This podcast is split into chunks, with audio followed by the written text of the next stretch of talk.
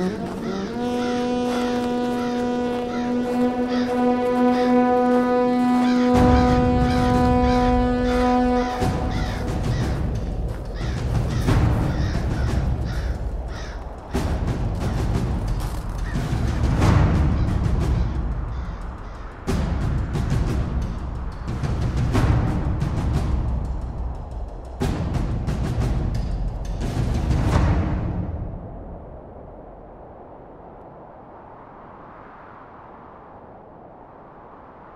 À tous et à toutes et bienvenue dans ce nouvel épisode du Son du Mur où, euh, comme d'habitude, je suis accompagné par mes deux euh, comparses habituels, Nymphadora Salut et John.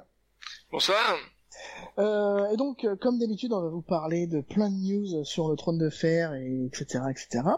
Le programme de cette émission va être assez euh, simple. On va faire encore une fois les news, ce qui s'est passé pendant le printemps.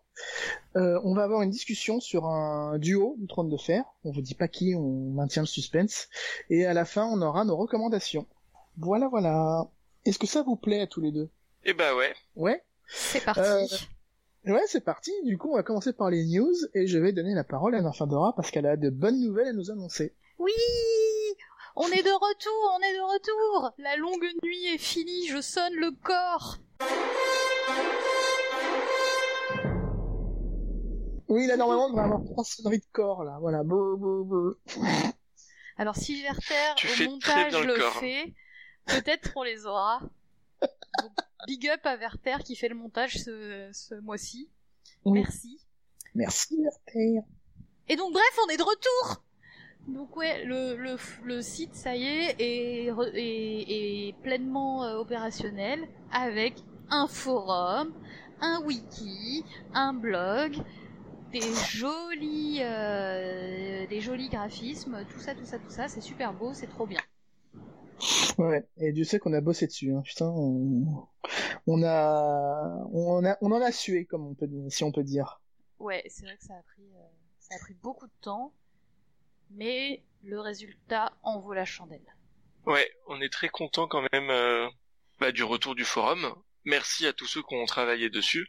Oui. Bah ouais. Et puis bah merci aussi à ceux qui travaillent sur l'encyclopédie tout le temps, tout le temps. C'est toujours autant des fous. euh. Et l'encyclopédie maintenant, elle, a, elle, est, elle est à près de 6000 articles, donc euh, ils bossent bien. Hein Ah ouais. Ouais.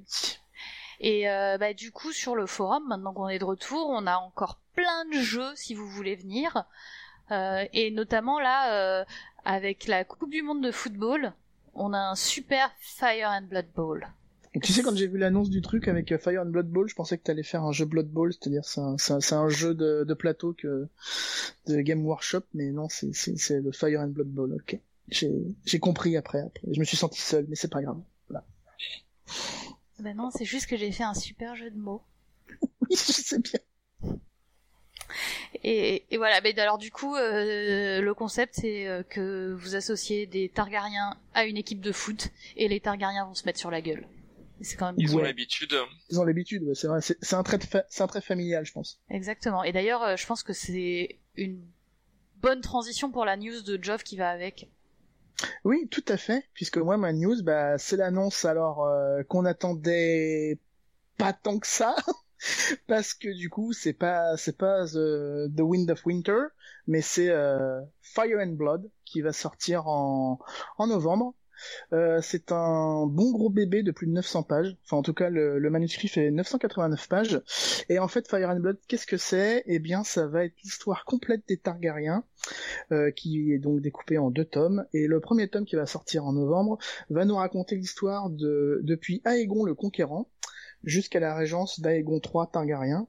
Donc, euh, on va avoir les détails sur la conquête, on va avoir les premières guerres civiles entre Maegor et son neveu, euh, on va avoir surtout la danse des dragons, qui va être euh, qui va être développée encore plus que dans les deux textes euh, The Rock Prince and, euh, et The Princess and the Queen.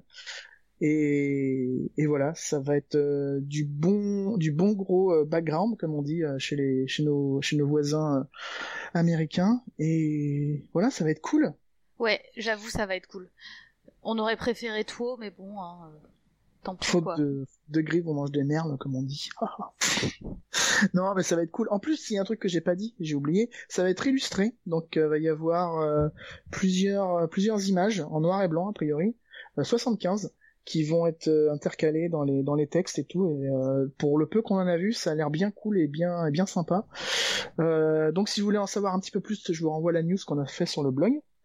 Euh, et à noter aussi que le premier tome sera donc traduit en français en novembre aussi, mais ce premier tome sera coupé en deux et donc du coup la première moitié du premier tome euh, sortira en novembre. Voilà. Euh, cela étant, on n'aura pas les illustrations nous. On n'a malheureusement pas cette euh, cette chance et c'est principalement pour des raisons de droit. Ouais, mais par On contre, on devrait les les, fait, les- avoir, euh, les illustrations, on les aura, mais après, quand ils sortiront le la traduction intégrale après le, parce qu'ils vont faire la mo- enfin ils découpent, donc ils font la première moitié euh, sans illustration. J'imagine qu'ils Mhm. font du coup la deuxième moitié sans illustration, et après ils feront un intégral avec les illustrations. Ah d'accord, ok. Je crois, hein, si j'ai tout compris, si j'ai tout suivi, mais euh, mais euh, du coup les la version en français avec illustration, c'est pas pour demain. D'accord. Ouais. oui. Ouais. Et euh, à noter aussi, la traduction sera assurée par Patrick Marcel.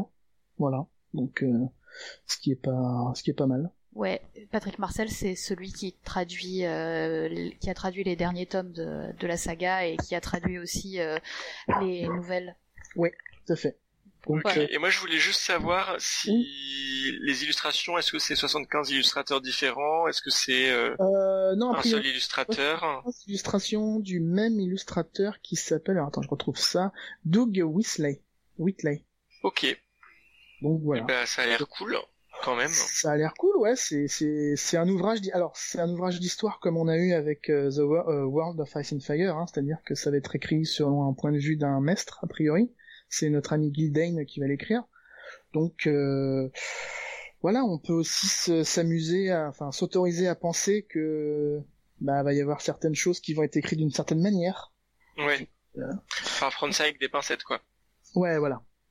Après, surtout, ne vous attendez pas, ça on le dit régulièrement, mais on préfère le répéter, ne vous attendez pas à un livre, euh, enfin c'est pas un roman quoi. C'est vraiment des, des données euh, entre guillemets historiques, donc du coup ça peut être beaucoup plus euh, abrupt que, bah, que la saga principale ou que les nouvelles.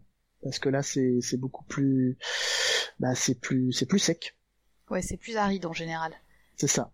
Et sinon, dans le genre information euh, utile à rajouter, c'est que euh, en fait, Fire and Blood, a priori, c'est plus ou moins en lien avec un des préquels commandés par HBO. Ah, Donc, ça nous Ah. donne un, un indice sur euh, au moins un préquel, qui sera sûrement du coup bah, la danse des dragons ou la conquête, quoi. Moi, je parlerai sur la conquête. Là, comme ça. Parce que dans mon souvenir, Martine avait dit que la danse des dragons, c'était... Enfin, il y avait peu de chance. Mais bon, après, peut-être que je me gourre. hein. Mais moi, je Bah, la parie danse sur... des dragons, ça ferait quand même vraiment un budget de ouf, quoi, avec tous ces, Ah, tous ces dragons qui se foutent sur la gueule. euh. Bah, déjà qu'ils ont eu du mal sur la saga principale, alors là, euh, enfin... Là, tu mets plus que des dragons, en fait. Il y a plus d'acteurs. Tu...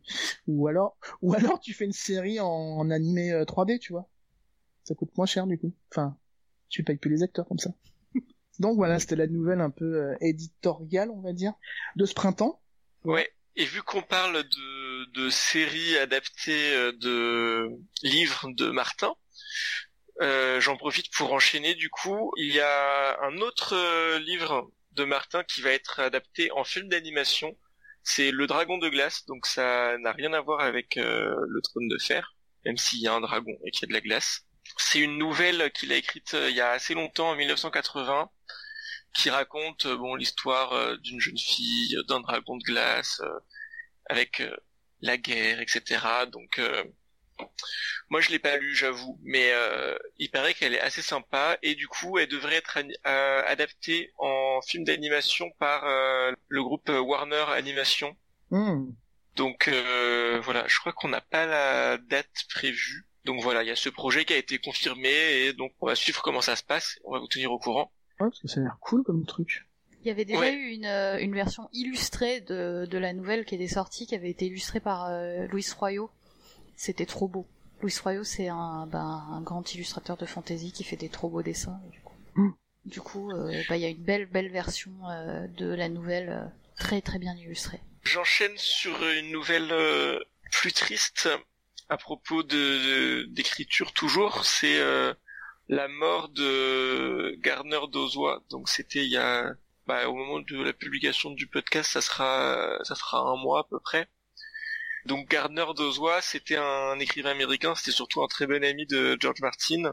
Ils ont collaboré sur beaucoup d'anthologies, donc euh, en particulier euh, Dangerous Women par exemple, euh, dans lequel il y avait euh, je sais plus quelle nouvelle. The Princess and the Queen. Voilà, The Princess and the Queen.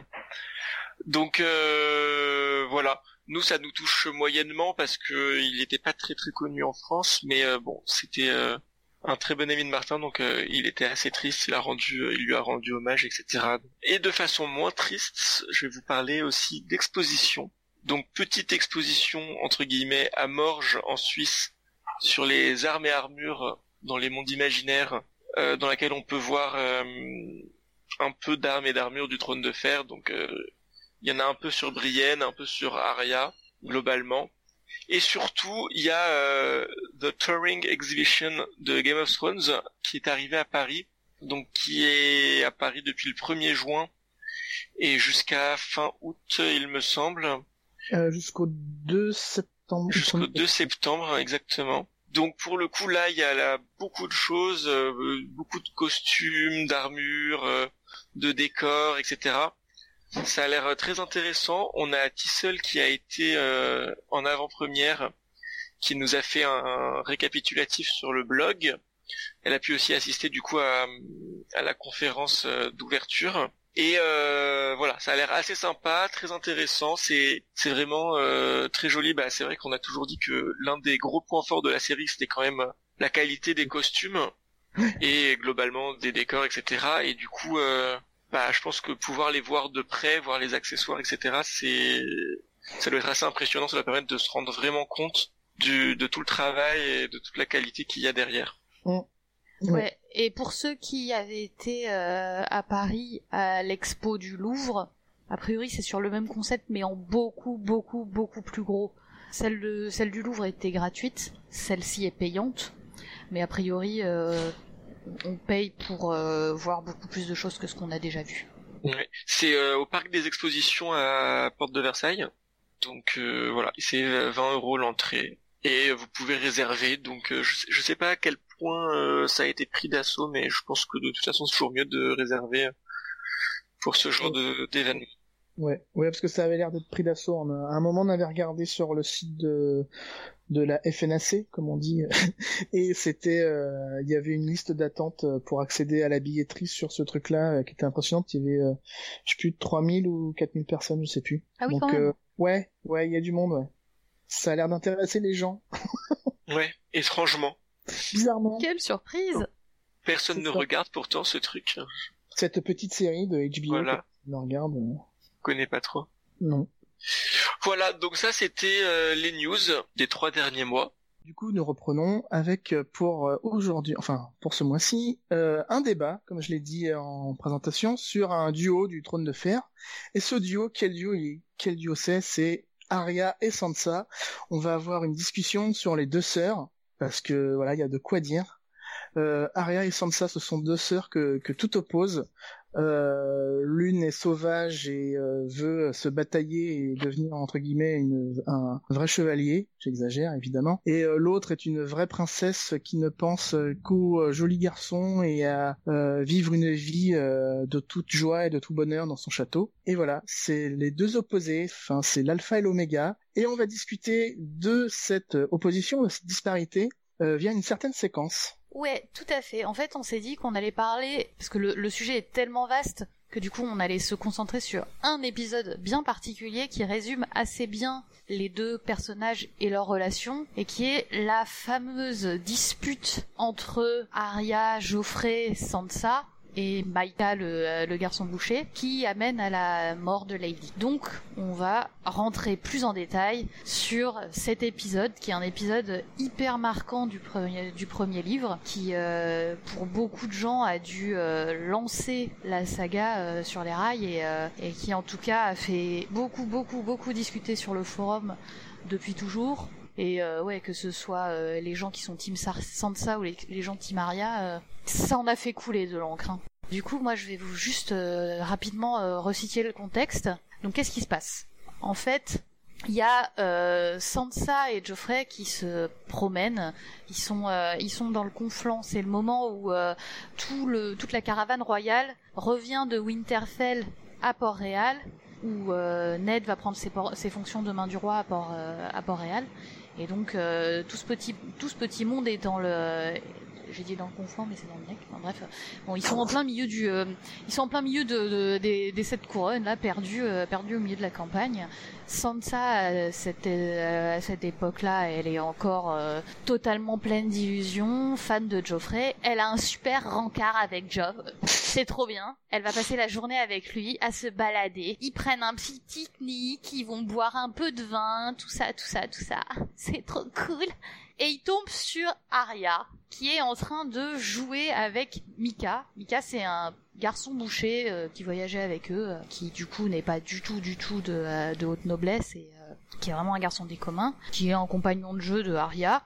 Et en fait, Arya lui a, lui a dit, allez viens, viens, c'est trop cool, on va s'entraîner, on va se battre, vas-y je te passe une épée et on se bat. Parce que c'est Arya quoi. Et là, du coup, Geoffrey, qui est euh, tout à son rencard avec euh, avec Miss Sansa, dit Oh oh Mais que vois-je? Il y a un petit du commun qui en plus est beaucoup plus grand qu'elle. Hein. Euh, genre il met une tête à Arya et tout, et il est en train de la, il est en train de battre dans leur dans leur entraînement à l'épée. Donc il est en train de dire Haha ah, Mais il y a un mec qui est en train de taper sur la sœur de ma belle et douce fiancée. Je dois aller la sauver. Donc Geoffrey, n'écoutant que son courage, si on peut appeler ça du courage, parce que bon, euh, aller taper sur un garçon bouché alors que nous, on a eu une vraie éducation de, de petit roi euh, et qu'on sait se servir d'une épée, c'est pas forcément très courageux, mais enfin bon bref. Donc Geoffrey, euh, Geoffrey va aller tabasser Mika. Mais Arya ne va pas laisser les choses se passer comme ça. Et donc du coup, Arya en colle une à Geoffrey. Évidemment, Geoffrey n'est pas content, s'ensuit encore bagarre, et Nimeria arrive et mort Geoffrey. Là, c'est le drame. Bah, du coup, euh, ça se finit euh, dans le sang et les larmes. Arya et Mika s'enfuient avec Nimeria. On les voit pas pendant quatre jours. Et pendant ce temps-là, euh, Geoffrey rentre dans les jupes de maman en disant ah, ah, ah, ah je, me suis fait mordre par un des loups-garous, c'est horrible. Et Sansa, elle, elle suit Geoffrey. Globalement, c'est ça l'histoire de la dispute. On passera après à, la suite de la dispute, mais pour l'instant, du coup, on va vraiment se concentrer sur ces euh, sur ces faits-là et sur euh, bah, globalement les responsabilités des uns et des autres. Alors j'ai j'ai raconté les choses peut-être de façon un peu biaisée, mais j'ai quand même essayé. j'ai quand même essayé de résumer les choses, mais du coup, euh, dans cette histoire, tout le monde n'est pas de blanc. Non, non, non. tout le monde n'est pas blanc et tout le monde n'est pas noir en fait. C'est ça qui est assez intéressant avec cette scène, c'est qu'en fait, bon, quand on la voit, on est, on est quand même beaucoup de partis pris et très biaisé. À ce moment-là de l'histoire, on est en général très fan d'Aria, on supporte pas ça et on déteste Geoffrey. Oui, parce qu'il faut rappeler que en fait, ce chapitre-là, c'est le tout premier chapitre qu'on a de Sansa, et on n'en a jamais eu avant. Par contre, on a eu beaucoup de, de chapitres d'Arya où Arya nous a bassiné les oreilles en nous disant que Sansa c'était quand même vraiment une sacrée cruche et que euh, et qu'elle avait les, euh, les, la tête farcie de contes et d'amoureux. Donc du coup, on part quand même avec un très mauvais a priori de Sansa. J'en ai eu un chapitre d'Arya et je pense qu'on la voit aussi Sansa par les yeux de Bran et de John aussi. Euh, voilà. Et effectivement, on a un très mauvais a priori euh, de base. Enfin, voilà. Ouais, c'est ça. Et c'est, c'est après c'est ça qui est très intéressant dans l'écriture de George Martin et c'est ce qu'on répète assez régulièrement. Mais du coup, en fait, on, en première lecture, en fait, quand on lit ça, c'est vrai qu'on se dit, bon bah, pauvre Arya et quel connard euh, ce Geoffrey et cette Sansa.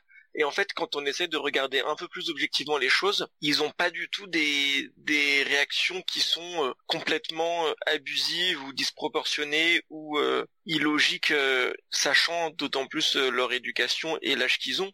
Et c'est vrai que, comme tu le disais, Geoffrey, il voit la sœur de sa fiancée, enfin de sa pseudo-fiancée, en train de vaguement se faire taper dessus, donc qui va faire un peu le bravache, mais en même temps, on peut se dire qu'il part à la base pour la protéger et pour euh, en se disant bon mais attendez ça va pas du tout, c'est une situation qui, doit lui paraître assez irréelle et, contre nature en quelque sorte. Pour lui c'est pas une noble et pas censée euh, se battre volontairement avec euh, un homme du commun. Donc il intervient, que Sansa soit de son côté, c'est pareil, elle a la même éducation, et qu'après quand il se fait mordre par Animeria, ce qui est quand même légèrement abusif, il faut dire. Enfin, en vrai, bah, euh, c'est quand même un loup-garou. Enfin, c'est énorme hein, cette bestiole. Et encore là, à cette époque-là, ils sont vaguement petits, mais euh, c'est un, un, loup géant, quoi. C'est pas, euh, c'est pas, c'est pas un caniche qui vient de le mordre. Hein. C'est quand même des bestioles hyper impressionnantes qui ont rien à foutre auprès d'enfants dans la théorie, quand même. c'est ça. C'est comme si un gosse de 12 ans se faisait mordre par un bulldog. Bah, on serait pas trop du côté du bulldog en vrai. Bah, enfin, un bulldog. Et encore, un bulldog, c'est petit, hein. Euh, moi, je... suis nul en, chien. Un, pitbull, mais un pitbull géant quand même. Hein. Euh, c'est euh, c'est quand même vraiment des des masses. Hein. C'est des monstres ces trucs-là. C'est c'est pas c'est vraiment pas des gentils toutous quoi. Ouais, d'accord. Mais bon, je suis désolé, mais Arya, elle demande rien à personne. Elle est tranquille en train de s'entraîner avec son copain là parce que bah on, on, a bien vu comment elle est, elle est bravache, elle aime bien faire des trucs de garçon, voilà. Elle est pépère, tranquille, elle emmerde personne, elle ennuie personne. Et là, tout d'un coup, il y a l'autre qui arrive et qui fait "Eh, mais qu'est-ce qui se passe? Il essaye de jouer son show et son et son grand héros devant euh, devant sa sœur qui qui est en tout devant lui parce que ah, il est grand, il est beau, il est blond et voilà. et euh, enfin, je veux dire, au bout d'un moment, euh, elle demande rien quoi. Mika, il s'entraîne avec elle parce que bah elle lui a demandé et qu'elle est noble et que du coup le, le pauvre Mika, bah il fait bah ok, d'accord. J'ai entre guillemets, j'ai pas trop le choix. Enfin, la responsabilité, elle est, elle est tout autant, euh, voire même plus du côté de Geoffrey qui réagit n'importe comment et de Sansa qui essaye de l'arrêter sans conviction que Daria et de Mika qui ne demandent rien, qui sont tranquilles dans la forêt, quoi. Bah, en même temps, Geoffrey, il peut pas savoir déjà de base que euh, Arya a demandé à se frapper avec Mika. Enfin, il peut pas le savoir, c'est pas du tout quelque chose d'habituel et. Et quand bien même Arya n'a pas à, lever la main sur un, sur un prince, c'est tout. Enfin, euh, c'est juste complètement illégal. D'accord, c'est un petit con, mais c'est le futur roi. Et le futur roi, on lui en colle pas une. C'est tout, hein, c'est pas, c'est juste, c'est juste ça, hein, c'est, c'est la, c'est la loi. Ouais, d'accord, tout le monde était évidemment barrière en se disant, mais attends, mais Geoffrey c'est un petit con. Euh, forcément, avec notre filtre moderne, on se dit, euh, ah bah ouais, euh, et moi aussi je voudrais le taper ce petit. Ah, c'est trop bien, elle lui en colle une. Mais en vrai, Arya, cette petite impulsive qui a aucune éducation, qu'est-ce qu'elle fait? Elle vient de frapper un roi. Dans la même circonstance, Dunk, il a failli perdre ses membres. Hein, enfin. oui, alors je, je remettrai en contexte quand même parce que ok elle a frappé euh, un prince machin bidule. Le mec il essaye quand même d'énucléer Mika parce qu'il il approche son épée à lui qui est une vraie épée parce que il s'entraîne avec une épée avec des épées en bois quand même. Lui il a son épée là dent de lion enfin déjà je me l'appelle j'appelle mon épée. Enfin bref. Il essaye quand même de de lui crever un œil mais pas trop donc il le blesse un peu en dessous. Il y a quand même une traînée de sang le mec il, cherche au bout d'un moment je suis désolé euh, bah oui Arya défend son copain euh, et puis euh, du coup oui effectivement elle tabasse un gamin qui est plus grand qu'elle etc on pourrait quand même se poser la question de savoir comment est-ce que Geoffrey se fait quand même rosser par une gamine de 8 ans qui pèse je sais pas peut-être 50 kilos toute mouillée encore? Bon bah, concrètement, en fait, il se fait pas vraiment rosser par une gamine de 8 ans, il se fait bah, rosser par la louve de la gamine de 8 ans, parce que euh, en vrai, euh, il y a un moment, du coup, il, il, repart avec sa petite épée là face à Arya, et Arya, elle emmène pas large, et c'est bien pour ça que Nymeria intervient. Bah oui, mais il sait qu'il y a des loups-garous, quoi. Enfin, des, des loups géants. Il est quand même enfin il est débile mais enfin il cherche la merde aussi. Au bout d'un moment euh, qui cherche le qui sème le vent récolte la tempête hein. Bah voilà c'est tout bah, ouais, justement, Arya, en, frappant un prince, a récolté la tempête. Mais elle a pas frappé. Enfin, elle s'est défendue, elle défend son pote. Non, elle s'est pas défendue. Elle défend elle, s'est pas défendue. Elle a juste, elle a frappé un prince alors qu'il était en train de corriger un de ses sujets, sujet qui, il se trouve, et du commun, du très très très commun, et qui en plus, juste si tu l'excitais pas, bah ça y est, il allait passer à autre chose le mec. C'est bon, c'est Geoffrey, hein, euh, le, il, Oui. il est un peu simpliste. Oui, si Arya l'avait laissé tranquille, euh, il aurait fait. Non, et puis en plus, surtout, Geoffrey, tu peux pas justifier une action en disant oui, mais elle le bat et elle est plus forte et elle a un loup. Enfin, tu peux pas dire elle avait le droit de faire ce qu'elle a fait parce qu'elle a un loup. qu'elle avait le droit. Je dis que dit ça. non, je dis que la réaction qu'elle a est logique. Je dis pas qu'elle avait le droit. Enfin, et encore, je suis désolé, c'est entre Non, guillemets. elle, a, des- elle a une réaction On logique par Oui, rapport à nos standards à nous. Elle a pas une réaction logique pour une petite fille de 8 ans qui a été élevée dans un monde de féodalité où son roi est son supérieur. Et c'est pas son roi, c'est un, c'est un prince déjà. D'une, son roi c'est Robert. Là, voilà, d'une. Et de deux, le mec il vient chercher de la merde. Mais euh, je trouve qu'on oublie quelqu'un là. Il y avait pas une quatrième personne. Il y a- Elle a pas une sœur qui est censée être là et qui peut essayer de un peu faire quelque chose? Ou elle est euh, toute énamourée par son chéri et elle essaye de le calmer sans vraiment euh, faire attention ni rien. Ou Elle Enfin, essaye de le pas, hein. calmer un peu quand même, euh, Sansa à ce moment-là, non? Elle essaye, bah, elle y arrive pas très bien et elle essaye pas beaucoup, hein, mais euh, ouais, voilà, Non, mais en même temps, elle est Sansa, elle est assez d'accord avec Geoffrey sur le ça. fait que déjà Mika et Arya sont pas censés se battre et qu'ensuite euh, Mika est pas censé se battre avec Geoffrey et qu'ensuite Arya est pas censée se battre avec Geoffrey. Et en plus de ça, le, co- le, le chapitre il commence où Sansa justement, elle reproche à Arya de, euh, de passer son temps là à aller au milieu des herbes à se battre avec son, son copain le garçon boucher. En Et, plus, elle lui met la honte. Et voilà, Bah c'est oui, ça. C'est, c'est elle, elle se comporte pas du tout, du tout comme elle devrait dans un cortège royal où elle est la fille de la future main et où elle Oui, elle lui fout la honte. C'est, c'est Oui. pas un comportement digne d'une Mm. fille de main de roi. Bien sûr, mais ça, c'est, enfin, c'est, c'est, c'est pas nouveau chez Arya. Tout le monde le sait. Mais on Enfin, s'en fout. Je veux dire, de quoi que ce soit nouveau ou pas ou Ouais. pas nouveau. Du coup, Sansa, c'est peut-être pas nouveau que sa sœur soit mal élevée, mais d'habitude, elle a pas une reine, un roi et un fiancé à impressionner. Bah, Là, elle se fait foutre la honte par sa par sa petite sœur qui est une petite sauvage qui qui se balade, qui passe sa ses journées à courir dans les- dans la gadoue. Ouais, enfin, c'est surtout une femme qui veut sortir de sa condition, ok? Elle veut, elle veut se libérer des carcans oppressifs du patriarcat qu'on essaie de lui poser. Donc euh, voilà. Ouais, elle est pas très militante, hein, Arya. Elle est juste, euh, elle est Non. juste impulsive et elle veut juste faire, un- faire que à sa tête. Hein. C'est juste une petite fille. euh, et c'est juste une petite fille égoïste qui veut, qui ne, qui n'écoute strictement rien de ce qu'on lui dit. hein. Ouais, c'est, c'est, je pense qu'on voit beaucoup de l'égoïsme aussi de Daria effectivement, qui va pas du tout. Enfin, Sansa, elle est toujours quand même dans une démarche de effectivement s'élever, mais c'est aussi une démarche de famille une démarche de il faut qu'on fasse bien pour pas euh, se mettre la honte aux autres, euh, pour que euh, ça paraisse bien, parce qu'elle a conscience quand même des enjeux derrière. Arya, elle en a rien à foutre, elle dit non mais moi ça me plaît pas, je vais aller faire la merde, ce que je veux machin. Elle se rend pas compte de l'impact que ça a sur sa sur sa famille, sur euh, leur prestige, etc., qui est quand même quelque chose de très très important pour une famille noble à cette époque-là. Et elle se rend pas compte qu'elle met quand même son père dans la merde, sa mère dans la merde, ses frères et ses sœurs, enfin elle met tout le monde dans la merde juste parce qu'elle a décidé qu'elle voulait aller courir dans l'herbe, quoi. Et puis en plus de ça, elle assume même pas ses actes. La gamine, elle a frappé le roi. Qu'est-ce qu'elle fait? Elle sait très bien hein, qu'elle a fait de la merde. Elle, elle, elle se barre pendant quatre jours. Oui, alors pendant déjà. quatre jours, elle se terre dans les dans, dans la gadoue parce que parce que elle veut elle va pas aller assumer ses actes. Hein. Oui, Qu'est-ce alors qui est ju- là dans le qu'est-ce qui est là après à aller à, à, à aller devoir de- rendre des comptes? Bah c'est Sansa, c'est pas Arya. Arya, Oui, alors- elle a quand même frappé un prince, elle sait qu'elle a fait de la merde et pouf, elle se barre.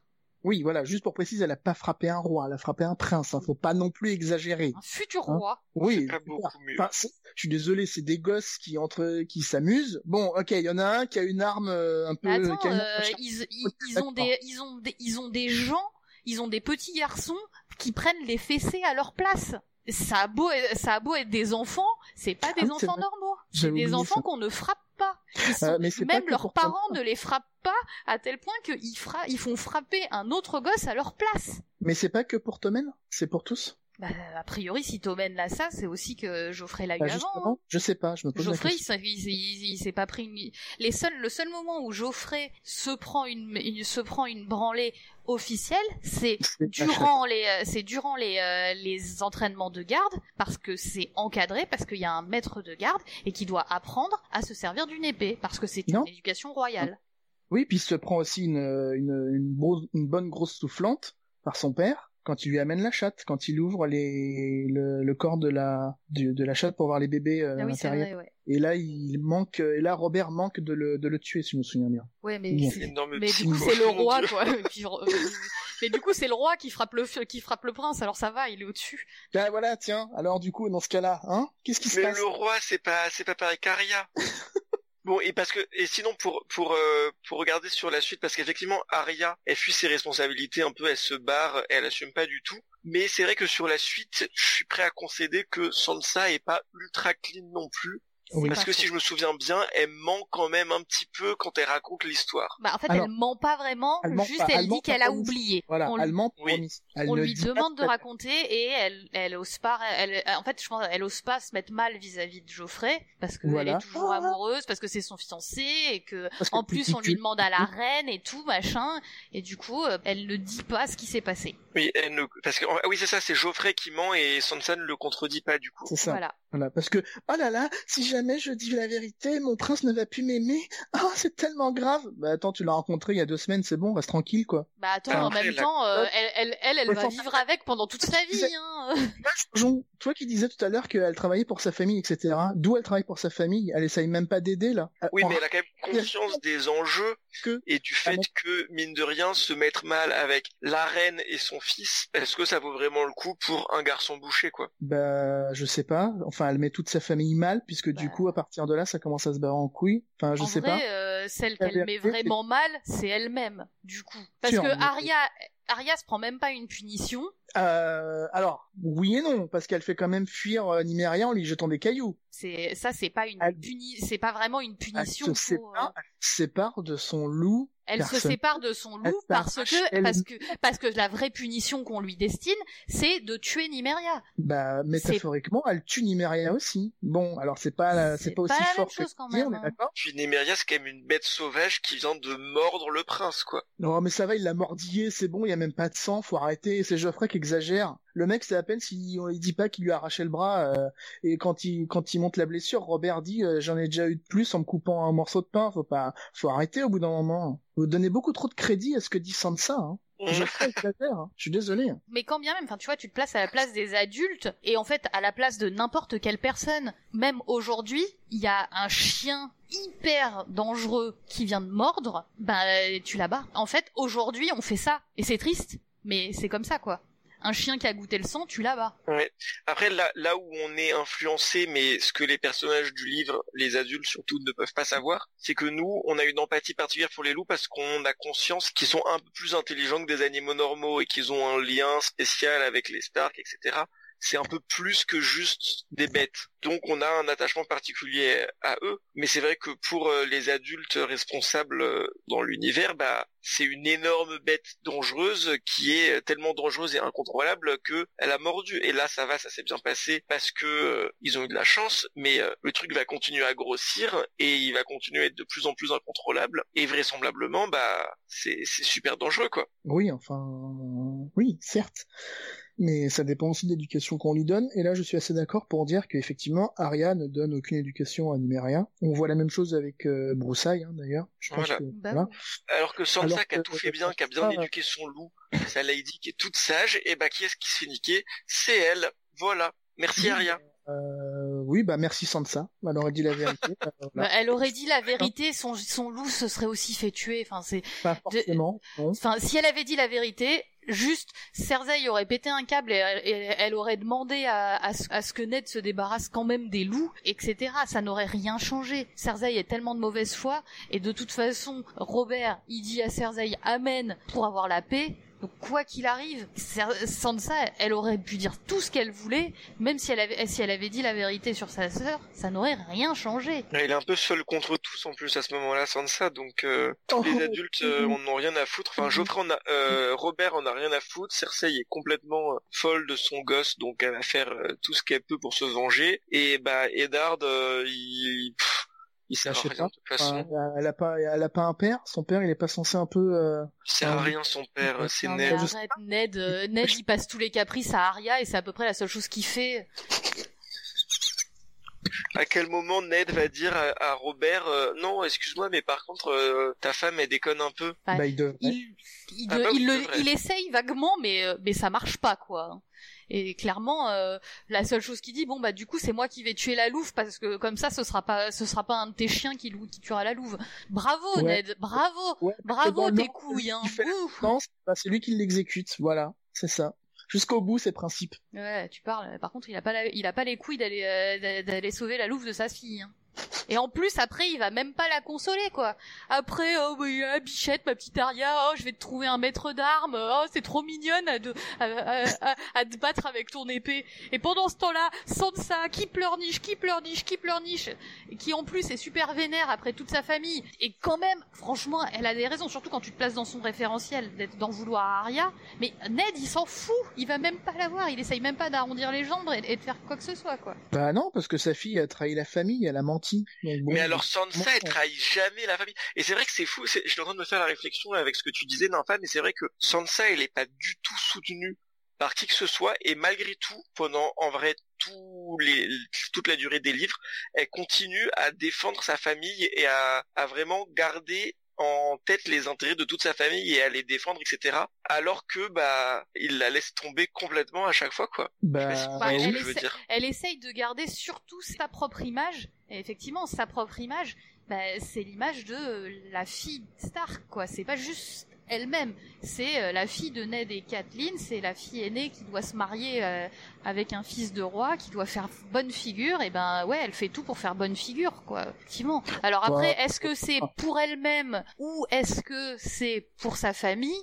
Moi je pense que c'est un peu des deux, parce qu'en fait on lui a, on lui a tellement impliqué le fait qu'elle doit faire bonne figure, ça lui vient même pas à l'idée de faire autre chose que de faire bonne figure, que ce soit pour elle, pour sa famille, pour n'importe quoi. C'est juste, il, faut être une gentille, gentille demoiselle, douce, pas s'énerver. Et oui, ne pas mettre euh, son prince en porte-à-faux, surtout quand c'est son futur fiancé, oh, et ne pas mettre sa reine en porte-à-faux. Et oui, bah, bah du coup, bah on se tait. Pour on lui a bien bourré le mou sur plein de trucs et que oh là là, il faut surtout pas que je dépasse les bornes. Oh là là, il faut que je reste surtout dans le cadre qu'on m'a fixé parce que oh là là, sinon je risquerais de me faire mal voir. Ouh, ouh, j'ai si peur. Et puis surtout, je risquerais de plus plaire à Geoffrey qui est si grand, si beau et si magnifique. Euh, et comme tout le monde en fait. Enfin, c'est quand même hyper humain de vouloir avoir une image. Enfin, c'est normal. Tout le monde réagit pareil qu'elle en fait. Ouais. Non, après c'est vrai que surtout à ce moment-là, il y a des moments où on aimerait bien lui dire à Sansa, bon, mais quand même, euh, si tu pouvais là euh, prendre un peu de recul vis-à-vis de ce que on t'a inculqué depuis ton enfance, et si tu pouvais euh, un peu te secouer les puces et réagir, bon, on l'a tous pensé hein, quand même, on s'est tous dit, bon, mais là Sansa, est-ce que t'es amoureuse défends un peu ta sœur et rends-toi compte que ce mec est con et et allez rebelle-toi. Mais même si elle s'était si elle s'était rebellée, à quoi ça aurait servi quoi De toute façon, elle était quand même fiancée à lui, donc euh, bon, ben, il y a un moment. Bah, euh, non, pas forcément. Elle se serait rebellée. Ned aurait, Ned aurait fait un gros fuck et puis se serait tiré, comme il le fait plus tard. Hein. Là, ça aurait été plus, ça aurait été plus tôt du coup. Bon, Robert l'aurait sûrement mal pris, il se serait sûrement pris euh, la garde royale sur la gueule, mais... La garde royale, euh, donc du coup son père se serait fait tuer, ou voire même il y aurait il y aurait une guerre de déclenchée entre le Nord et Port-Réal. C'est peut-être que peut-être que Winterfell ne, ne vaut pas euh, ne vaut pas une rébellion de de Sansa quoi. Et puis surtout à ce moment-là, elle sait pas encore en fait que Geoffrey c'est un gros connard et elle a toujours envie de se marier avec lui euh, alors, elle a quand même un début de doute parce qu'il la rembarre à la fin de son chapitre quand il est blessé et qu'il l'envoie euh, bouler, mais genre avec un regard haineux et dégoûté dans la dans le dans le regard, si je me souviens bien. Et oui, elle a, que là, c'est la première fois où, elle voit son vrai visage en fait. Elle, Certes, mais elle, voit peut avoir un début de doute et se dire peut-être qu'il n'est pas parfait et peut-être que ça ne sera pas l'amour de ma vie pendant toute ma vie, mais euh, ça reste un mariage arrangé et un mariage qui l'a fait devenir reine. Donc même si le mec est pas le prince charmant qu'il est censé être, de toute façon, elle, de toute façon, elle s'auto-persuade. Euh, enfin, elle, fait comme, euh, bah, comme à peu près tout le monde en fait. elle voit un truc, c'est son intuition lui dit quelque chose, mais après, elle internalise et, et elle cherche à se donner des raisons, à lui donner des raisons. Elle, elle réfléchit sur euh, sur son sentiment en disant euh, non mais c'est rien, euh, il est beau, il est grand. Alors oui évidemment c'est pas un argument de dire il est beau, en fait il est il est méchant et nous en plus le lecteur le voit très bien que c'est un sale con. Mais sans ça bah elle elle s'auto persuade parce que parce que c'est un mécanisme de défense aussi elle. Ouais alors ce que je vais alors ce que je vais dire va vous le prenez avec des grosses guillemets, hein, je vous préviens. Voilà je le dis aux gens qui nous écoutent je ne mets pas les deux choses en, relation, mais c'est juste que ça me fait penser à ça, ce que tu dis. Ça me fait beaucoup penser aux femmes battues, en fait, ce que tu dis. C'est que du coup, elles se persuadent elles-mêmes que le fait qu'il est comme ça, c'est parce que ah bah voilà, et que du coup, je l'ai plus ou moins, alors peut-être pas cherché, mais il y a une raison qui fait qu'il agit comme ça. Euh, il est pas parfait, mais c'est pas grave, je l'aime quand même comme il est, et puis voilà. bah c'est un, un, peu une future femme battue avec Geoffrey. Oui, hein. sûr. Tu veux dire, c'est déjà maintenant elle est dans le déni. Enfin c'est. Bah oui, mais c'est en fait c'est un mariage arrangé, donc c'est vrai que bah de toute façon elle a pas le choix. Ça. Bah techniquement elle a le choix, elle peut se tirer. Bon, je dis pas que c'est facile et qu'elle le fera, mais. Attends, c'est une petite fille quoi, elle a 11 ans. Bien sûr que oui, bien sûr. Une petite fille. On lui a une petite fille à qui on a dit ma chérie, tu vis dans un monde de princesses et de chansons, tu vas ton idéal dans la vie, c'est de devenir une belle grande demoiselle aux longs cheveux et de pondre des héritiers. Et surtout, on devenir lui a reine, devenir reine, c'est genre le top level, quoi. C'est genre, euh, elle a, gagné le jeu. On lui a vendu. C'est pas la réalité vraie. On lui a fait croire ça. Que la, que la vie c'était les belles chansons. Oui, mais elle a 11 ans. Elle a 11 ans, elle le croit. Comment tu veux qu'elle le sache pas? Comment tu veux qu'elle réalise juste parce que parce que son prince là tout d'un coup il l'a regardé un peu méchamment que euh, l'intégralité de ses idéaux en fait c'est du flan évidemment qu'elle cherche à s'auto-persuader que c'est pas du flan elle a 11 ans c'est une petite fille euh, à qui on a à, qui on a expliqué que la vie c'était Disney. Il lui faut un bout de temps quand même pour réaliser que bah finalement c'est pas du Disney. Bah ouais mais Ariel a bien compris. Elle elle sait que c'est pas du Disney et que voilà elle elle fait euh, ce qui l'enchante et ce qu'elle veut faire. Elle veut être libre et voilà. Mais Aria on lui a pas on l'a pas élevé pareil hein. Bah, à, Aria, on lui a foutu la paix dès le début. Hein. enfin, normalement, ils sont censés l'avoir éduqué pareil. Je ne dis pas que Aria suivait les cours de broderie et les mêmes choses parce que elle détestait ça, mais non, mais écoutez le podcast sur Kathleen. Moi, je suis persuadée que euh, pas du tout. Elles ont pas du tout eu la même euh, la, même éducation ces deux gamines. Il y en a une qui était l'héritière à marier et l'autre qui était la gamine qui ressemble à Liana. Clairement, elles n'ont pas eu la même éducation. Voilà, ça, clairement, déjà, ça joue, on est d'accord. Voilà. Faut pas se demander qui est la favorite pour son père, on sait déjà qui c'est. Et vice versa, faut pas demander qui est la favorite de sa mère, on sait aussi. Exactement. Enchaîner, euh. Enfin.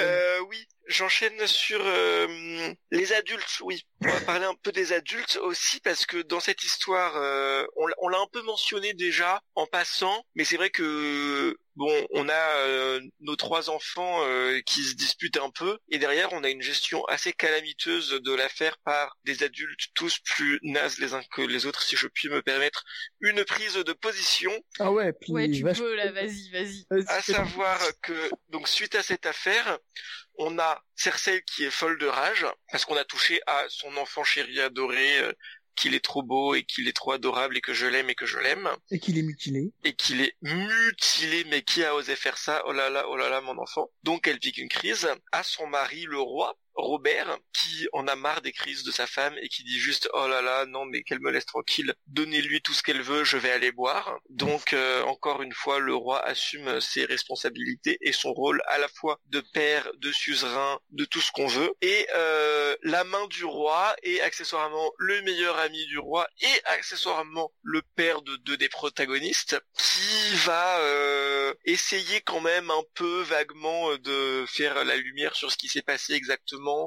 qui va vaguement un peu essayer de défendre euh, sa fille et qui va euh, très vite renoncer quand même en se disant oh là là bon euh, tout ça pour une petite bête allez c'est pas grave on s'en fout ma gamine elle va chialer un peu et elle va se elle va s'en remettre. Et donc allez j'ai trouvé un bon compromis on va juste tuer Lady et je m'en occupe euh, alors, c'est pas vraiment comme ça qu'il prend le compromis. Hein, euh... J'ai un peu trop euh, simplifié les choses. Un peu, ouais, parce que c'est quand même Cersei qui revient à la charge parce que tout est réglé de base. Robert fait, euh, tu à Cersei, c'est bon, tu nous lâches, c'est bon, c'est un truc entre gamins, c'est fini, point barre. Étant donné que Nymeria n'est pas là parce qu'elle s'est barrée, Cersei dit et la louve, et bah Robert fait bah tuer l'autre et puis voilà.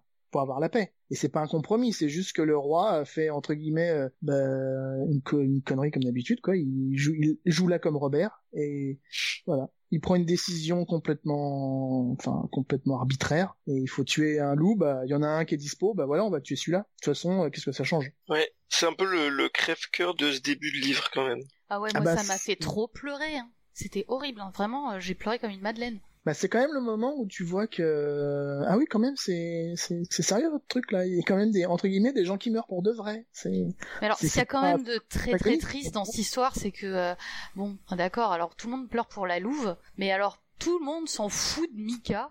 Ah oui, il Et ce pauvre garçon, il se fait quand même trancher quoi. par l'autre psycho, encore un. Mais c'est pas un psycho bon on fera un débat sur Sandor un de ces quatre Bah, à ce moment-là, en tout cas, dans les yeux euh, du lecteur, c'est un psycho. Hein. à, à ce moment-là je suis d'accord on n'a pas suffisamment de recul mais bon d'accord c'est un psycho mais, Non mais c'est complètement un psycho. Enfin, c'est pas le Ouais. débat du moment, mais à ce moment-là, ok, après il, il évolue, mais à ce moment-là, c'est un énorme psycho. Enfin, il arrive à cheval et il tranche en deux le gamin.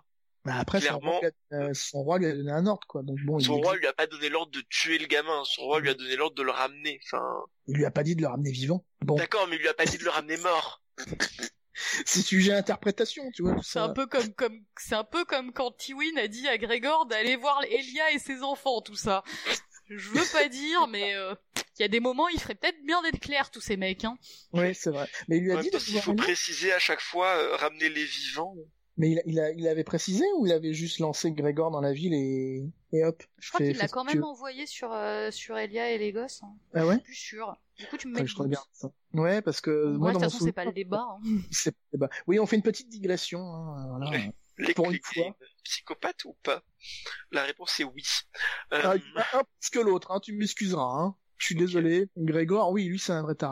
Ouais. Euh, je pense que Sandor a quand même des, des circonstances entre guillemets atténuantes et Non mais on comprend pourquoi il est devenu psycho. Ça n'empêche pas qu'il pas psycho Bon, bah, n'empêche que c'est peut-être pas un psycho, mais il a tranché en deux le pauvre Mika. Il a Et en fait, en le lecteur s'en fout. C'est Oui. comme Non, je pense pas que le lecteur s'en fout. Le lecteur est triste, le lecteur se dit, mais le lecteur à ce moment-là se dit, bon bah, oh là là, c'est horrible, ils ont tranché en deux Mika. Bon, Non, Sandor c'est un psycho, les Lannister c'est des psychos, c'est tous des connards, ils en ont rien à foutre. Mais le lecteur est pas autant attaché émotionnellement, il se dit, bon bah voilà, c'est une, une ça, victime euh, collatérale quoi. Bah, c'est À ça, ce mais le la- lecteur, il est en train de pleurer pour Lady, mais euh, mais ce pauvre Oui. petit garçon, lui, euh, personne pleure pour lui, quoi. C'est C'est à la juste un garçon bouché, C'est quoi. le- c'est à la relecture où tu te fais justement la, la réflexion de dire ah mais attends mais à la première lecture j'avais pas tilté mais ouais putain le pauvre gosse Ah si, moi j'avais tilté, mais après je pense que c'est assez classique, euh, de façon beaucoup plus générale, j'ai l'impression, les gens ont tendance à ressentir plus fort la mort des animaux que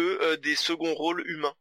Que vous avez remarqué ça, mais euh, je sais pas si tu regardes un film et que t'as, je sais pas, le cheval du héros qui meurt, tu vas être vachement plus triste que quand euh, son pote que t'as vu 10 minutes est mort euh, juste avant quoi. Ah ouais, j'avoue, putain, quand on Oui, tue des vrai. chevaux, je pleure, quoi. Hein. Alors que les seconds rôles mascu- les seconds rôles humains, euh, on en a rien à foutre, on a trop l'habitude qu'ils meurent, on se dit bon bah voilà, il meurt, c'est un peu la, la chair à canon. Ouais, c'est vrai, on a, les on a des red shirts et ça. en fait. c'est vrai Oui, en plus, les loups-garous, il y a ce côté, c'est les sept derniers, et ils en ont un chacun, et blablabla, et blablabla, et blablabla. et là Sansa perd son lien avec sa famille parce que son loup se fait tuer Voilà, oh non, elle a il pas totalement pas perdu son lien parce que parce que en fait on se rend compte Sans- un peu plus tard qu'elle Ah. a, qu'elle a quand même des, des des capacités de zoman et tout. Alors certes elles sont plus limitées que euh, que celles d'Arya ou Brad, mais on voit qu'elle a quand même encore des capacités Stark. hein. Et puis surtout, sa, sa famille, c'est ce que je disais tout à l'heure, sa famille reste quand même au cœur de ses préoccupations. À aucun moment, elle se détache de sa famille et elle dit, oh, rien à foutre d'eux. Elle est, elle est toujours Mmh. centrée dans, dans sa survie à Port-Réal, à partir du moment où ça devient la merde à Port-Réal, elle est toujours quand même centrée sur la défense de sa famille et des intérêts Stark. Ouais, alors après euh, elle pense quand même pas des masses à Arya et à, et à John. Hein. Euh, Putain, elle est quand même euh, elle a quand même euh, des pensées assez sélectives niveau famille. c'est ça oui et puis on reparlera quand il y aura la scène où elle va voir Cersei quand même hein, qui fait euh, et qu'elle dit à Cersei qu'elle va partir parce que son père veut la renvoyer à Winterfell Ouais, mais tout ça Et c'est la qu'elle faute de Ned encore une fois. oui bien sûr mais elle déclenche plus ou moins le putsch enfin Oui, mais ça, c'est encore une fois, c'est avant, c'est avant la réalisation de, Oui, d'accord. C'est c'est c'est c'est le chemin. Moi, je parlais de après. Oui, bien sûr, je comprends, mais voilà, c'est pas non plus euh, la panacée, quoi. C'est Ouais, pas- mais de toute Bah façon, oui, euh, mais même là aussi, c'est pas. Enfin, on en reparlera un jour, mais moi, je suis, je assez persuadée que même si elle avait rien dit, c'était pareil. Le, le résultat, Ah. c'était exactement le même. Qu'elle parle ou qu'elle parle pas, ça ne changeait strictement rien. C'est quoi, là, a, a priori, elle a juste accéléré le calendrier, mais c'est tout. Elle a, ouais, Enfin, elle a strictement rien changé. Après, Et puis bon, elle pouvait par pas contre, elle- hein. il y a son regard, il y a le re- regard du lecteur qui en prend un coup sur elle. Ah bah oui, là, clairement. Là, pour le coup, tu fais, mais qu'est-ce que tu fais? Alors que le lecteur sait tout ce qui va se passer et qu'il faut pas faire ça, mais elle, elle a vraiment aucun moyen de s'en douter et de savoir. Enfin, encore une Ouais. fois, le Bah, lecteur la juge sur des informations qu'elle n'a pas. Enfin, si, elle aurait moyen, si son connard de père les informait de ce qui se passe, en fait. Oui, mais Voilà. donc. euh, En fait, la conclusion de ce débat, c'est la même que la conclusion de la dernière fois sur Kathleen, si vous nous avez écouté. Tout est toujours la faute de Ned. C'est ça. C'est ça. Bah, je pense qu'on peut finir là-dessus. C'est la Oui. faute de Ned. C'est la faute de. Donc on va faire juste un petit résumé euh, factuel de ce qu'on a dit. Euh, bah voilà, les deux sœurs tout opposent. Euh, à chaque fois qu'il y a un débat sur les deux sœurs, bah c'est c'est virulent d'un côté comme de l'autre. Euh, les responsabilités dans le cas qui nous occupe aujourd'hui sont assez partagées, même si euh, on est d'accord qu'il y a quand même une balance d'un côté plus que de l'autre. Hein on ne dira pas laquelle, mais je pense que si vous avez écouté le débat, vous savez. Et que quand même la grosse responsabilité euh, finale vient quand même sur les gens qui sont censés savoir ce qu'ils font, c'est-à-dire les adultes, qui sont quand même des bons gros boulets et des bons gros trous-ducs. Parce que voilà, vous m'excuserez, mais c'est quand même euh, de, un- une bonne compagnie de, bah, de boulets, hein, de losers. Hein. C'est, c'est, c'est assez incroyable quand même. Et du coup, on, pa- on va wrap it up le, notre, notre débat de cette saison sur les deux sœurs. Nous y reviendrons parce que on n'a pas tout dit et moi je suis très frustré parce que je suis team Sansa et j'ai dû, j'ai dû attaquer Sansa. Je suis désolé, je me déteste là. Mais t'étais vachement crédible. Ouais, mais ça m'a fait du mal, hein, putain. Bah, après, en même temps, c'est vrai que tu as. En vrai, il y a des arguments pour Arya. hein. Moi, je. Surtout à ce moment-là. Pour finir cet épisode, nous allons passer à nos recommandations. Donc, euh, comme à chaque fois, on va vous présenter un peu des, des trucs qui nous ont marqués pendant la saison. Euh, et je vais laisser la parole à Nymphadora. Alors moi, du coup, je vais vous parler série télé aujourd'hui. Et euh, je vais vous parler d'une série que j'adore. D'ailleurs, j'en ai déjà parlé sur le forum, mais, euh, mais j'adore tellement que je vous en reparle. Et euh, donc, du coup, je vais vous parler de Brooklyn Nine-Nine. Brooklyn Ouais. Nine-Nine, c'est une, euh, c'est une comédie, une petite sitcom américaine qui a commencé en, en 2013 et, euh, et qui passe sur la Fox. Elle est créée par les euh, producteurs de euh, Parks and Recs, si certains connaissent. Celle-là aussi, elle est géniale. Et aujourd'hui, on ne parle pas de Parks and Recs. Aujourd'hui, on parle de Brooklyn Nine-Nine. Et donc l'histoire, c'est c'est l'histoire d'un commissariat de police à Brooklyn où on va suivre toute l'équipe. Donc il y a euh, le euh, Joke euh, qui est euh, fan de Die Hard, euh, on a euh, la, la fille un peu coincée mais qui est quand même vachement drôle en fait. On a la fille badass, la réceptionniste complètement barrée, et on a le chef qui a une prestance de ouf et tout, et qui a un charisme et tout, mais qui en fait est aussi super drôle et super super tendre. C'est et voilà. Et en fait, les personnages, ils sont géniaux. Ils sont à la fois drôles, touchants. En plus, il y a, y a énormément de diversité. C'est-à-dire que euh, c'est une série qui aborde plein de thèmes de, de thèmes de société, mais alors de manière euh, bah, totalement normale. Enfin, euh, je veux dire, Ouais. bah, déjà t'as plein de t'as plein de, de personnages latinos, bah c'est des personnages latinos quoi. Bah, On va pas aller, on n'a pas notre latino de service, on a juste des personnages. Il se trouve qu'ils sont latinos, mais ils pourraient être n'importe quoi d'autre. Enfin, c'est juste euh, voilà. Et pareil, on a euh, on a des personnages gays, bah ils sont gays, mais euh, c'est pas du tout le le point de l'histoire. C'est juste une caractéristique du personnage sans qu'on en fasse le personnage. Et c'est quelque chose que je trouve absolument brillant et enfin qui doit être développé quoi. C'est pour moi euh, notamment les thèmes gays, lesbiens euh, et bi. Enfin. c'est c'est essentiel d'avoir des personnages qui, qui sont gays mais euh, qui sont pas définis par ça quoi. Mm. Donc voilà, donc pour moi euh, c'est vraiment une super super super comédie et euh, en plus je me, je me marre à chaque fois. Enfin franchement euh, ils ont des répliques mais euh, c'est trop drôle et euh, Non, mais les punchlines, elles sont, elles sont magiques, elles sont magnifiques. Je crois les que- séquences, elles sont, enfin, je, moi aussi, je, je pleure de rire moment. Ah ouais, non, c'est super drôle. Je crois qu'au tout début, la première saison, j'avais mis un peu de mal à rentrer dedans. D'ailleurs, ça m'avait fait pareil pour Parks and Recs. Le, tout début, il faut, s'habituer. Mais alors, une fois que t'es dedans, euh, t'es vraiment dedans et c'est vraiment une super série. Ouais, ça m'a fait, ça m'a fait pareil que toi. J'ai eu beaucoup de mal à rentrer dedans. Enfin, beaucoup de mal. J'ai eu du mal à rentrer dedans. Je saurais plus dire sur combien de temps. Mais euh, je pense que ça s'est vraiment amélioré avec le temps aussi. Ils ont pris leur marque et maintenant ils sont là et c'est vraiment très très drôle et, et très bien fait et souvent très juste. C'est ouais. Et tous les personnages sont attachants. Tu les as, tu les as même Oui. pas tous cités. T'as oublié genre le meilleur ami euh, trop chelou là. Bah Charles, Charles. l'expert, Charles. Charles. C'est tous des psychos de toute façon, mais c'est- c'est- ouais, c'est vraiment très drôle. Oui, et puis celui qu'on pense qui est le moins drôle en fait, enfin le Captain Holt, c'est c'est entre guillemets le pire. C'est il est il est hilarant, Il est Et ultra le- drôle. Ah, il est mais l'acteur en fait n'a n'a- arrive à ne mettre aucune émotion pratiquement sur son visage. Et c'est et c'est génial.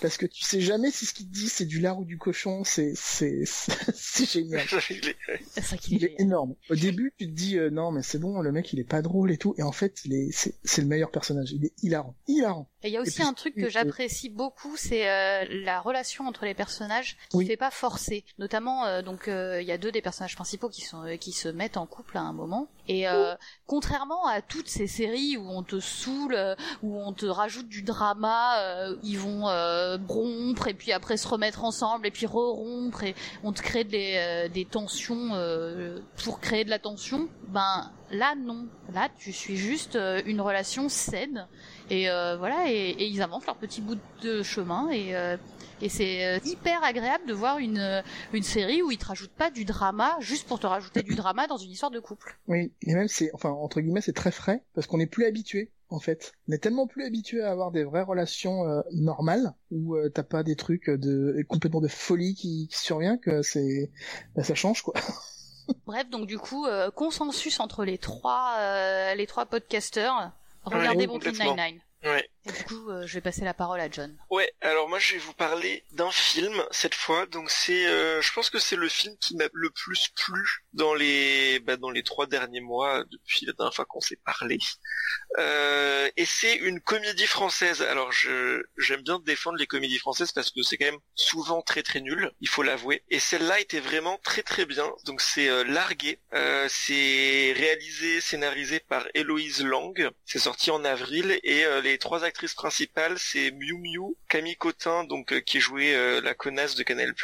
Et euh, quand je dis la connasse de Canal+, je parle pas d'une présentatrice que je trouvais connasse. Hein. Je parle de la meuf qui jouait connasse. Connasse, quoi, ouais. De Ouais. connasse. Je suis fan. Je suis trop fan de Camille Cotin. et C'est mon Camille héroïne. Chamou que je connaissais pas. Mais ouais, Camille Cotin, elle est vraiment très drôle. Et bon là, ça, ça reste Camille Cotin, mais elle joue plus, elle, elle joue pas non plus connasse parce qu'il y avait eu un film euh, connasse, euh, je sais plus quoi, Princesse des cœurs, ou je sais pas quoi, où là elle jouait connasse. Là, bon, on va pas se mentir, son personnage est un peu proche sur certains aspects, mais euh, c'est pas non plus la même. Et donc, euh, de quoi ça parle ce film? C'est en gros euh, deux filles, euh, donc jouées par les deux Camille, qui emmènent leur mère en voyage à la Réunion pour son anniversaire et pour lui changer les idées parce que elle s'est fait larguer par leur père il y a quelque temps. Elle trouve qu'elle s'en est pas remis et qu'elle déprime un peu. Donc elles veulent lui changer les idées. Elles se disent on, l'emmène à la Réunion, ça lui fera du bien. Donc chaque personnage a un peu vaguement son cliché. Donc il y a une des filles, Camille Cotin, qui est la fille un peu fêtarde, tête en l'air, qui fait pas trop attention aux choses, euh, un peu la l'adulte qui veut pas grandir. euh, ce cliché-là, vous visualisez, j'imagine. Et l'autre qui est euh, plutôt la psycho monomaniaque, qui a des enfants, qui est ultra ordonnée, qui doit et tout doit bien être fait comme il faut, selon les règles, dans l'ordre, etc. Ce cliché-là. Et la mère qui n'a pas vraiment un cliché, mais qui serait un peu la la femme. Elle doit avoir quoi une cinquantaine d'années, une bonne cinquantaine d'années, qui est un peu complètement blasée en fait. La mère c'est un peu la, meuf blasée qui en a un peu plus rien à faire de rien, qui est très très cynique en un sens euh, et du coup un peu cassante mais pas méchamment. Et au final, euh, bah, ces trois personnages en fait interagissent et évoluent dans, dans ce film et c'est moi j'ai trouvé ça hilarant. Vraiment, je, je me suis marré euh, à plein plein de moments, mais j'ai aussi trouvé ça très juste. Euh, il y a des moments très très émouvants. Euh, en particulier, il y a un petit garçon euh, qu'elle rencontre dans l'avion, puis dans leur spa, qui est euh, génialissime. Enfin, toutes ces scènes sont ultra justes et ultra touchantes, qui va créer euh, toute une interaction avec Camille Cotin. Ouais, je sais, sais pas trop comment décrire autrement que par euh, j'ai adoré et je me suis énormément marré. Mais tant voilà, c'est quand même un film qui a qui a du sens, qui a. Ouais, moi je confirme, je l'ai vu aussi et je trouvais qu'il était plein de tendresse en fait. C'est le genre de film où tu sens, t'en sors et tu te dis ah j'aime, j'adore ma maman en fait. Déjà rien que ça, c'est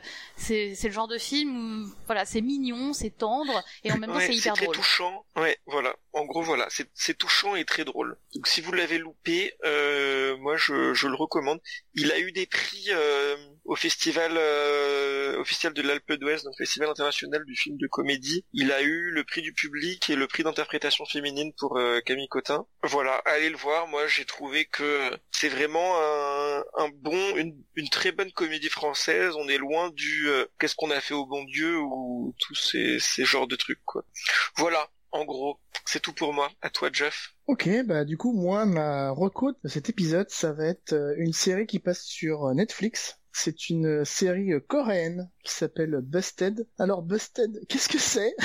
C'est un c'est un mélange de télé-réalité, euh, d'escape game et de, de grandeur nature géant. Parce que en fait, alors je, je vous donne le pitch. Euh, vous avez sept personnes et euh, encore aujourd'hui, je sais pas si c'est des acteurs ou si c'est des vrais gens réels qui sont appelés pour résoudre un mystère d'un certain assassinat. Et du coup, en fait, ce sont sept sept détectives en fait. Voilà. Et du coup, ils vont devoir résoudre des énigmes. Ils vont devoir résoudre des mystères. Mais c'est tourné comme une espèce de bah, de télé-réalité ils ont des énigmes dans le vrai monde réel, c'est-à-dire qu'ils vont rencontrer des gens euh, à Séoul, ils vont voyager dans des voitures, ils vont se déplacer, ils vont rencontrer, euh, je pense, des acteurs, enfin voilà. Ils vont devoir résoudre des énigmes un peu partout, et euh, dans le premier épisode, le final se passe dans un lieu qui ressemble à une escape room, parce que vous avez plusieurs salles, et à chaque salle, il y a, bah, une énigme à résoudre. Et à la fin, ils arrivent devant le, grand, le grand, le grand méchant entre guillemets de la série, qui leur dit haha mais ce n'est que le début et, il disparaît dans un dans un nuage de fumée. Bon j'exagère mais c'est presque ça. Et en fait vous allez avoir plusieurs épisodes comme ça avec des trucs complètement euh, entre guillemets ubuesques parce que le deuxième épisode par exemple c'est une chasse au trésor sur une île donc ils vont devoir résoudre des, des énigmes sur l'île pour trouver un trésor. Il y a il y a un autre épisode le titre c'est euh, le fantôme de la ville ou je sais pas quoi et donc ils vont devoir résoudre un mystère de de, de fantôme avec un ésotérisme euh, à la fin et tout enfin c'est complètement barré c'est très bizarre. Alors j'avoue que j'ai commencé le deuxième épisode, je me suis arrêté à la moitié. Donc on va dire que c'est une semi-roco quand même, parce que c'est assez particulier.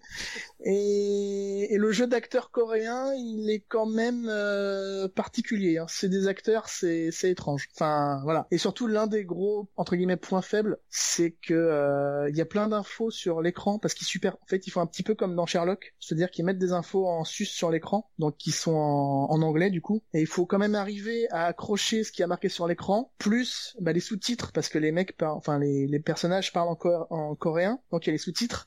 Donc il faut quand même arriver à, à, avoir le regard un peu partout pour pas perdre d'infos, parce que voilà. Donc bon, je je, je recommande, mais voilà, c'est une demi-roco, on va dire. Moi je ne comprends pas où tu trouves tes recos. Moi non plus, ça a l'air tellement encore plus barré que les trucs précédents. Bah... J'ai même pas compris la moitié de ce que tu racontais. En fait, mais what? Sur le trailer, le trailer s'est lancé sur Netflix, j'ai fait qu'est-ce que c'est que ce truc? Ça a l'air complètement débile. Le premier épisode, les mecs sont déguisés en détectives quoi. Enfin, c'est nawak. Il y en a un, il est déguisé en prêtre euh, en prêtre bouddhiste, on va dire. Ça n'a aucun sens. Aucun. Il y en a un qui est déguisé comme euh, le, le, le mec qui vient sauver euh, Sailor Moon, quoi. Tu sais, avec la cape, euh, le masque et le chapeau. et là, tu fais, mais, mais, mais qu'est-ce que je suis en train de regarder, en fait? C'est pas possible. qu'est-ce que c'est? Je sais pas si c'est génial ou nul. Je comprends pas. C'est, c'est magique. C'est absurde, c'est un peu les deux en fait, c'est absurde. C'est bah voilà, donc ça c'est ma demi reco et ma vraie vraie vraie reco. Euh, c'est un jeu vidéo qui est sorti l'année dernière, qui s'appelle Persona 5. Euh, alors je vais vous le faire très rapide parce que voilà, on va pas y passer des heures non plus. Persona 5, ce n'est pas la suite de Persona 4. Je vous rassure, qui n'était pas lui-même la suite de Persona 3. Euh, Persona Nous 5. sommes rassurés, Geoff. Voilà.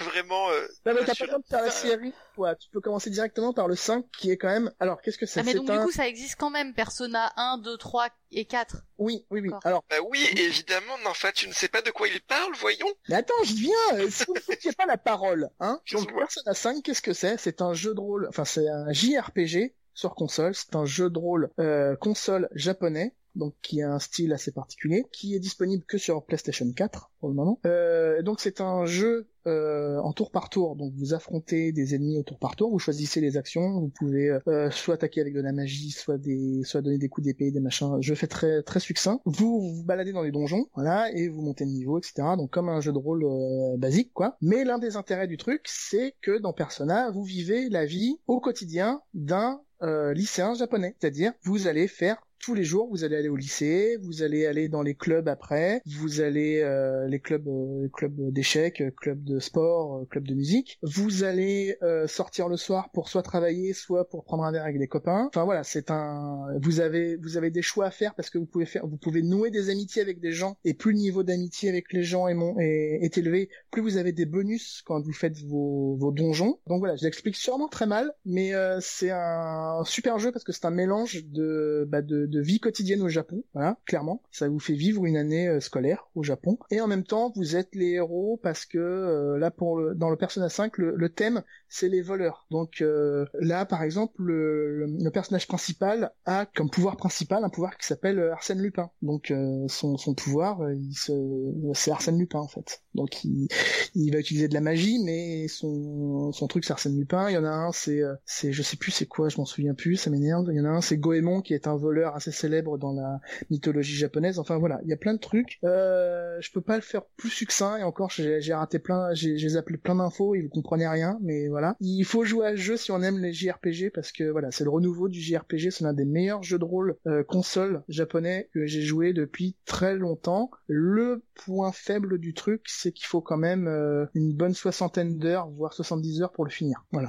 C'est un peu long, tout petit peu quoi. Bah c'est une vie de c'est une vie de lycéen quoi, c'est long. Donc voilà, j'ai fini, j'ai fini mes recos. Bah alors tes bien. sont bizarres. Oui, toujours. Oui bah mais- comme, comme d'habitude quoi. Oui. Moi je tiens à dire, hein, je suis désolé mais moi je rappelle hein, qu'on m'a demandé et je, je répète, c'est Werther qui m'a demandé, je veux des trucs bizarres. Bah moi je sors des trucs bizarres. C'est vrai, contrat rempli. Voilà, encore une fois. Bon, eh bien, je pense qu'on va clore cet épisode qui a été, ma foi, fort, euh, fort enrichissant, j'espère pour vous, et fort intéressant aussi. On se retrouve bah, pour le pour l'automne, euh, pour un, nouvel épisode du Son du Mur. On vous fait des bisous, on espère que ça vous a plu. On est toujours preneur de critiques et de commentaires Et sur maintenant le vous forum. pouvez commenter sur le forum. Voilà, il y a une section fait pour, c'est trop bien. Donc euh, venez nombreux, venez dire ce que vous en pensez. On sait qu'on a encore beaucoup de travail sur le sur la forme, on sait. On le dit à chaque fois, son, oh là là. mais pas sur le fond. On est très bien sur le fond. Le son. Oui. sur le son. Ouais, voilà, vous voyez, là par exemple, j'ai pas entendu, donc effectivement, il faut qu'on travaille sur le son, voilà. Donc on vous fait des bisous et puis on vous dit à plus. Salut Bisous.